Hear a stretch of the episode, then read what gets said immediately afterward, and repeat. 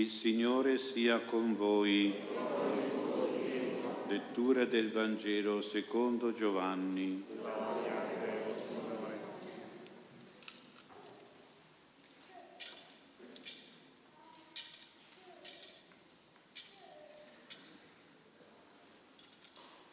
In quel tempo il Signore Gesù giunse a una città della Samaria chiamata Sicar, vicina al terreno che Giacobbe aveva dato a Giuseppe suo figlio, qui c'era un pozzo di Giacobbe.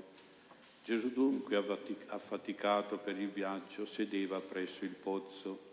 Era circa mezzogiorno. Giunge una donna samaritana ad attingere acqua. Le dice Gesù, dammi da bere. I suoi discepoli erano andati in città a fare provvista di cibi. Allora la donna samaritana gli dice, come mai tu che sei giudeo chiedi da bere a me che sono una donna samaritana? I giudei infatti non hanno rapporti con i samaritani. Gesù le risponde, se tu conoscessi il dono di Dio e chi è colui che ti dice dammi da bere, tu avresti chiesto a lui ed egli ti avrebbe dato acqua viva. Gli dice la donna, Signore, non hai un secchio e il pozzo è profondo. Da dove prendi dunque quest'acqua viva? Sei tu forse più grande del nostro padre Giacobbe, che ci diede il pozzo e ne beve lui con i suoi figli e il suo bestiame? Gesù le risponde, chiunque beve di quest'acqua avrà di nuovo sete, ma chi berrà dell'acqua che gli darò non avrà più sete in eterno. Anzi, l'acqua che io gli darò diventerà in lui una sorgente d'acqua che zampilla per la vita eterna. Signore, gli dice la donna, dammi quest'acqua, perché io non abbia più sete e non continui a venire qui ad attingere acqua. Le dice, va a chiamare tuo marito e ritorna qui. Gli risponde la donna, io non ho marito. Le dice Gesù, hai detto bene, io non ho marito. Infatti, hai avuto cinque mariti e quello che hai ora non è tuo marito. In questo hai detto il vero. Gli replica la donna, Signore, vedo che tu sei un profeta. I nostri padri hanno adorato su questo monte, voi invece dite che a Gerusalemme è il luogo in cui bisogna adorare. Gesù le dice, credimi donna, viene l'ora in cui né su questo monte né a Gerusalemme adorerete il Padre voi adorate ciò che non conoscete, noi adoriamo ciò che conosciamo, perché la salvezza viene dai giudei. Ma viene l'ora, ed è questa, in cui i veri adoratori adoreranno il Padre in spirito e verità. Così infatti il Padre vuole che siano quelli che lo adorano. Dio è spirito e quelli che lo adorano devono adorare in spirito e verità. Gli rispose la donna, so che deve venire il Messia chiamato Cristo. Quando egli verrà ci annuncerà ogni cosa. E dice Gesù, sono io che parlo con te. In quel momento giunsero i suoi discepoli e si meravigliavano che parlasse con una donna.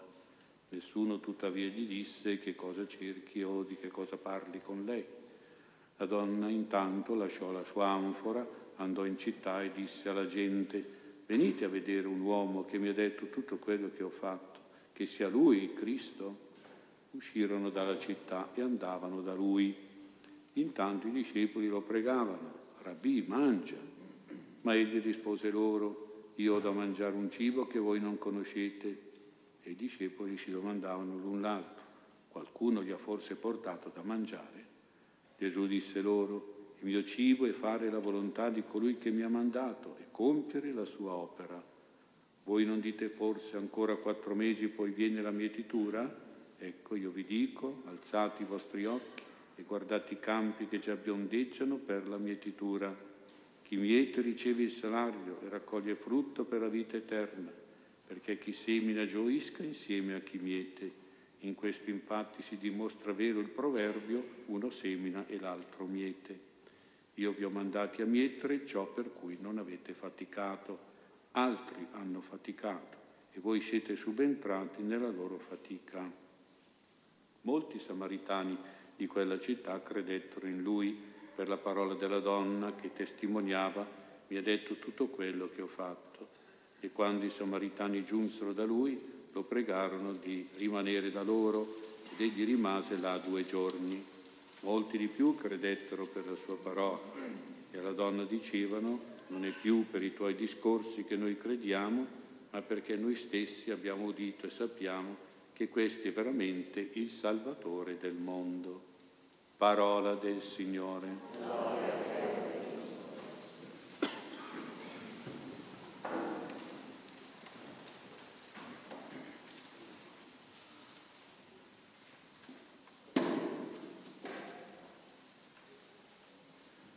Sia lodato Gesù Cristo. È la domenica della Samaritana, questa donna ci dà alcuni spunti di meditazione per vivere bene la Quaresima. Innanzitutto dobbiamo capire com'era la situazione della donna nel mondo ebraico al tempo di Gesù. Il Vangelo ci dice che gli stessi discepoli sono meravigliati che Gesù parlasse con una donna in quel si meravigliavano, c'è sorpresa, c'è perplessità, quasi scandalo, perché nella mentalità del tempo di Gesù era disdicevole per un uomo parlare in pubblico con una donna, era sconveniente soprattutto per un maestro, un rabbi come Gesù. La stessa Samaritana gli chiede come mai tu che sei un uomo, che sei giudeo tra l'altro, chiedi da bere a me che sono una donna e sono per di più samaritana. Al di là del fatto che c'era un'inimicizia tra giudei e samaritani, noi dobbiamo vedere soprattutto la presenza di un pregiudizio offensivo verso le donne, una mentalità negativa verso la donna in generale. Oggi non è più così, meno male, le donne hanno acquistato alti livelli e parità con gli uomini. Allora però le donne erano considerate con disprezzo, erano considerate con distacco, con discriminazione, come fossero delle persone inferiori agli uomini, per cui facilmente le donne all'epoca di Gesù erano oggetto di sfruttamento, di sopraffazione, di disprezzo, di asservimento. Il fatto che Gesù chiede un favore a una donna, chiede da bere, il fatto che Gesù rivolge una parola a una donna, risponde a una donna, ascolta una donna, dimostra che Gesù è libero da questi pregiudizi, è superiore questa mentalità, questo comportamento negativo verso le donne e quindi ci invita anche noi a fare un superamento dei pregiudizi offensivi, degli atteggiamenti negativi verso le donne, ma verso tutte le persone. Questo atteggiamento di Gesù verso la Samaritana è molto importante anche noi da imitare, è l'atteggiamento di chi ha stima, di chi valorizza le capacità, le doti, le virtù femminili, come la generosità, il servizio, dammi da bere, il servizio, quanto Gesù apprezza la sapienza e la moralità che è tipica delle donne più degli uomini, quanto Gesù valorizza le qualità religiose e morali femminili delle donne, i compiti, la missione tipica delle donne. Il Vangelo di Giovanni un po' è sempre in parallelo e in completamento con quello degli altri tre evangelisti. E come Matteo, Marco e Luca sottolineano che Gesù aveva una grande stima, una grande valorizzazione, difendeva e proteggeva i bambini, che erano a quel tempo anche loro molto trascurati, disprezzati, sfruttati, e scandalizzati, in Giovanni Gesù mostra grande stima e valorizzazione per le donne, quelle due categorie che a quel tempo erano considerate e trattate male, i bambini e le donne. E quindi Gesù rispetta le donne, le considera, le difende, le promuove, anche quando sono un po' lontani dalla vera fede, come la Samaritana, però le illumina, le istruisce, abbiamo sentito quanto ha detto Gesù, e anche poi se sono peccatrici Gesù le perdona e le salva. Ecco allora la prima conversione quaresimale che ci chiede Gesù riguardo alle donne, ai bambini, ma in genere riguardo a ogni persona. Noi dobbiamo convertirci al rispetto della dignità delle persone, convertirci alla eliminazione di atteggiamenti di sfruttamento, o di disprezzo, di oppressione, di manipolazione delle persone, convertirci a valorizzare, a stimare, a onorare tutte le persone, oggi in particolare, e questa domenica, attraverso la Samaritana, ad avere questi atteggiamenti positivi verso le donne che tante volte ci sono spose o madri o sorelle o figlie o amiche o parenti. E ricordiamoci sempre che è solo Gesù, è solo il cristianesimo che ha introdotto il rispetto per le donne e per i bambini, ha introdotto la pietà e diciamo anche la precedenza delle donne e dei bambini. Ecco perché il mondo, il mondo passato, eh, le religioni pagane, antiche e attuali e anche il mondo politico hanno sempre attuato lo sfruttamento, il disprezzo, la mortificazione, qualche volta un vero e proprio sterminio e genocidio delle donne e dei bambini. Il cristianesimo ha posto veramente una, una correzione di tutti questi comportamenti storici della, delle altre religioni e della, del mondo. E questo è il primo pensiero. Poi una seconda considerazione su due punti del dialogo tra Gesù e la Samaritana. E il primo punto riguarda l'acqua, l'acqua e la sete. Gesù con la Samaritana parte da un discorso molto concreto, molto fisico, materiale sull'acqua e sulla sete. L'acqua è fondamentale per la vita casalinga. Voi bambini se non avete l'acqua in casa sarebbe un bel problema. E quindi ecco, l'acqua soddisfa tutti i bisogni anche della sete, l'acqua è un bisogno fondamentale. Con l'acqua la donna fa da mangiare, con l'acqua la donna lava, la persona, i vestiti, la casa. L'acqua è tutto, insomma, è vita, è pratica e anche la sete sappiamo che se non si beve si muore, quindi è importante soddisfare la sete, ecco, ma la sete diciamo è la, il simbolo della soddisfazione della, anche dell'anima, non solo del corpo, e che dobbiamo attuare. E Gesù porta la Samaritana dalle considerazioni sulla sete fisica, sull'acqua materiale del pozzo, ad arrivare a considerare l'anima, la sete dell'anima, della vita spirituale. Abbiamo cantato nel Salmo responsoriale, l'anima mia ha sete del Dio vivente, ha sete di Dio. Quindi l'acqua che Gesù offre alla Samaritana la offre anche noi, è l'acqua sorgiva zampillante della parola di Gesù, del Vangelo, della vita spirituale, della vita sacramentale, è quell'acqua che soddisfa la nostra sete di Dio e di vita eterna. La Samaritana non è che capisce bene, però arriva a chiedere a Gesù quest'acqua, ecco quest'acqua spirituale, l'acqua del Vangelo, della religione cristiana, della fede, della preghiera in Dio, ecco, è un'acqua religiosa, un'acqua spirituale per la sete di Dio e ne abbiamo bisogno anche noi. Dobbiamo anche noi fare nostra la preghiera della Samaritana, Signore dammi quest'acqua, questa tua acqua viva, perché io non abbia più sete e la sete è quella più importante, la sete di Dio. Cosa ci risponderebbe Gesù oggi a noi?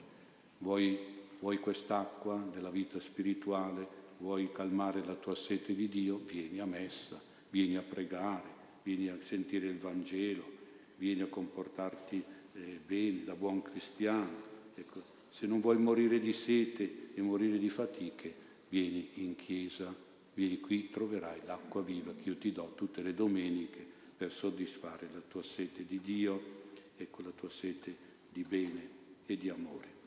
Un secondo punto riguarda la vita coniugale della Samaritana.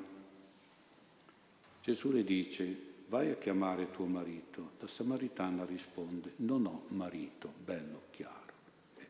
E Gesù commenta, hai detto bene, hai detto il vero, perché ne hai avuto cinque e quello che hai adesso non è tuo marito.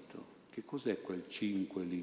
Bisogna intenderci, non è che dobbiamo guardare la Samaritana come una donna un po', un po' mica tanto buona per avere cinque mariti, no, cinque nella Bibbia sapete che i numeri hanno il loro significato, cinque si riducono nel, nella mano, nell'unità della mano, nel palmo della mano. Anche i bambini quando si incontrano e dicono batti cinque e si danno un colpetto così con la mano, no, fate mica così quei bambini. E quindi Ecco, non è che battete cinque volte, una volta perché cinque sono le dita, ma voi battete la mano. Quindi cosa vuol dire? Avuto, hai avuto uno marito, quello che ti ha chiesto la mano, come si dice, no? quello che ti ha sposato veramente, a cui tu hai dato la mano. Sacerdote dice datevi la mano destra ed esprimete il vostro consenso. La mano, è anche la mano dell'anello nuziale, è la mano del matrimonio, però si parla delle cinque dita, ma è il palmo della mano che si unisce, il palmo è uno, ecco, che fa unione con l'altro nel matrimonio. Quindi il simbolo è questo, questa povera donna si era sposata col vero uomo che lei amava, quindi, ma questo uomo, comportamenti giudaici, eh, l'aveva ripudiata, l'aveva cacciata, praticamente aveva divorziato con lei, ecco, e poi l'avevano costretta anche a risposarsi. E, Gesù, e lei dice, Gesù dice, quello che hai adesso non è tuo marito, è vero, hai detto il vero che non hai marito, perché quello che hai adesso, quello delle seconde nozze, non è tuo marito, erano permesse dalla legge mosaica sia il divorzio che le seconde nozze. E quindi hai detto bene, hai detto il vero. Poi questa donna è veramente una donna che ha il senso morale del matrimonio e Gesù la approva. Ecco, vedete come nella, negli altri tre evangelisti c'è il buon samaritano, buono, perché buono perché vi ricordate ha fatto bene, ha aiutato un povero che era stato picchiato dai briganti, e questo, qui abbiamo la sapiente samaritana, la samaritana che è morale nel suo comportamento, che considera il matrimonio vero, quello è il primo, che purtroppo però quell'uomo l'ha, l'ha divorziata, quello era il vero matrimonio. Questo, adesso non ho marito, ma spo- era sposata col secondo, ma non era. Lei non lo riconosce, il suo marito. Ecco, giustamente hai detto il vero. Quindi cosa vuol dire? Che Gesù condanna il divorzio, purtroppo questa donna ha subito, e condanna le seconde nozze di risposarsi con un altro uomo. Ecco, quindi questo è importante da capire perché perché anzitutto per dire come brava, sapiente questa donna, che anche se ha dovuto subire il divorzio, ha dovuto subire le seconde nozze, però lei ha detto non ho marito, il mio marito era quello, adesso questo qui non è mio marito, quello, lo dice Gesù, quello che è adesso non è tuo marito, è vero, è vero, è giusto così. Ecco. E allora forse un pensierino sul divorzio di oggi, eh, guardate che c'è anche tanta confusione un po' e incertezza anche nella Chiesa, noi dobbiamo stare alla verità immutabile della dottrina di Dio. Abbiamo sentito i dieci comandamenti, il sesto comandamento è non commettere adulterio. E voi sapete che cos'è l'adulterio, voi adulti, no? E quindi contro il proprio matrimonio, ecco, con un altro. E il nono comandamento, non desiderare la moglie di un altro, eh, quindi l'innamoramento che ti porta poi a rovinare il matrimonio di un altro. Questi sono due comandamenti fondamentali che salvano il matrimonio, perché portano poi al divorzio e a tutte queste cose che ci sono oggi. Dobbiamo stare, questa è una dottrina vera e immutabile, anche quella di Gesù, una volta ha chiesto Gesù, Gesù ha detto, chi ripudia la moglie e ne sposa un'altra commette adulterio. Chi risposa il suo marito e ne sposa un altro commette adulterio. Commette adulterio vuol dire fa un peccato, un peccato grave contro i comandamenti di Dio. Questa è dottrina chiara e semplice di Dio e di Gesù.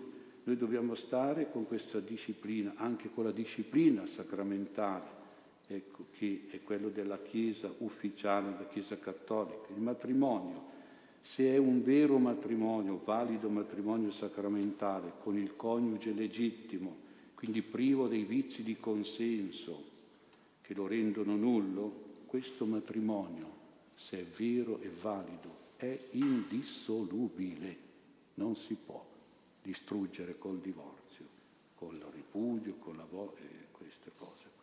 E quindi bisogna stare molto attenti anche perché eh, il divorzio è sempre illecito, è sempre vietato in modo assoluto, esplicito da Dio e da Cristo, non può essere legittimato, giustificato da nessuna esortazione o norma di tipo pastorale e magari anche attraverso una disciplina sacramentale che è contraria alla tradizione, alla fede cattolica e apostolica. Questa disciplina, per esempio, non ammette alla comunione i divorziati risposati o coloro che convivono in modo coniugale. Non possono fare la comunione, questo deve restare bello chiaro. Eh, I divorziati risposati o conviventi in modo coniugale. Ecco, dobbiamo tenere ferma questa che è la verità della dottrina cristiana sul divorzio, ma vediamo anche la realtà, la realtà del divorzio che oggi abbiamo sotto gli occhi perché sono 50 anni circa che è stata fatta la legge anche in Italia sul divorzio, ma non solo in Italia, dappertutto. Noi cosa vediamo? Vediamo le piaghe del divorzio, le piaghe o i frutti amari del divorzio il crollo del tasso di, natal- di nuzialità, cioè ci sono pochissimi matrimoni, pochissimi, crollato proprio il matrimonio, il crollo del tasso di natalità, pochissimi bambini che nascono, pochissimi, il crollo della natalità, tutto frutto del divorzio. Vediamo tragedie familiari, non c'è quasi una parentela che non abbia dentro gente separata, gente divorziata, gente risposata, gente un disastro. Disastri e disagi psicologiche, soprattutto per i litigi che avvengono in casa, l'assenza dell'uno o dell'altro in famiglia, ecco, disagi sociali, sofferenze, depressioni, aggressività, disagi psicologici, episodi di violenza, omicida o suicida, tracolli finanziari, tracolli economici della famiglia, solitudine, povertà, miseria del coniuge divorziato, proliferazione di convivenze, figli unici soltanto, relazioni innaturali e instabili, separazioni facili, famiglie allargate, tutte queste cose. Ma il punto più dolente, più tragico sono i figli, la conflittualità sui figli, disagi e sofferenze per i bambini, soprattutto dai sei anni in giù. È una cosa devastante la separazione e la legge dovrebbe proibire, eh, almeno dai sei anni in giù, che due si separino, perché è una cosa, ma anche so, dopo, eh, dopo i sei anni. Quindi disagi per il collocamento alternato, un po' col papà, un po' con la mamma, poi col papà, con l'amante, la mamma con l'amante, insomma in un'educazione discordante e sconflittuale. Abbiamo il calo di apprendimento scolastico in questi bambini, abbiamo calo di relazioni sociali, patologie, autismo, devianze pericolose, eccetera. Ecco, no, purtroppo nonostante la constatazione di questi gravi mali del divorzio, delle rovine morali e sociali psicologiche che comporta, si tende a introdurre nuove leggi per un divorzio breve, un divorzio rapido, di divorzio addirittura online. C'è la pandemia, allora basta scrivere un foglio online, mandalo, eh, divorziamo, separazione, divorzio, come fosse un diritto proprio insindacabile e assoluto. Così si rafforza ancora di più una deleteria mentalità divorzista che poi diventa una pratica divorzista, così tanto purtroppo diffusa, a detrimento soprattutto dei nostri bambini. Ecco, noi siamo chiamati da Gesù a salvare il matrimonio, oggi lo dobbiamo salvare, lo dobbiamo difendere da queste leggi, dobbiamo promuovere il matrimonio, affermare a parole con l'esempio come la Samaritana, la bellezza del matrimonio, la bontà del matrimonio, la giustizia del matrimonio, che è stato istituito e legiferato da Dio, che è stato approvato e benedetto da Cristo, ricordate Gesù alle nozze di Cana ed è la Chiesa anche lo ha elevato a sacramento, il sacramento coniugale del matrimonio.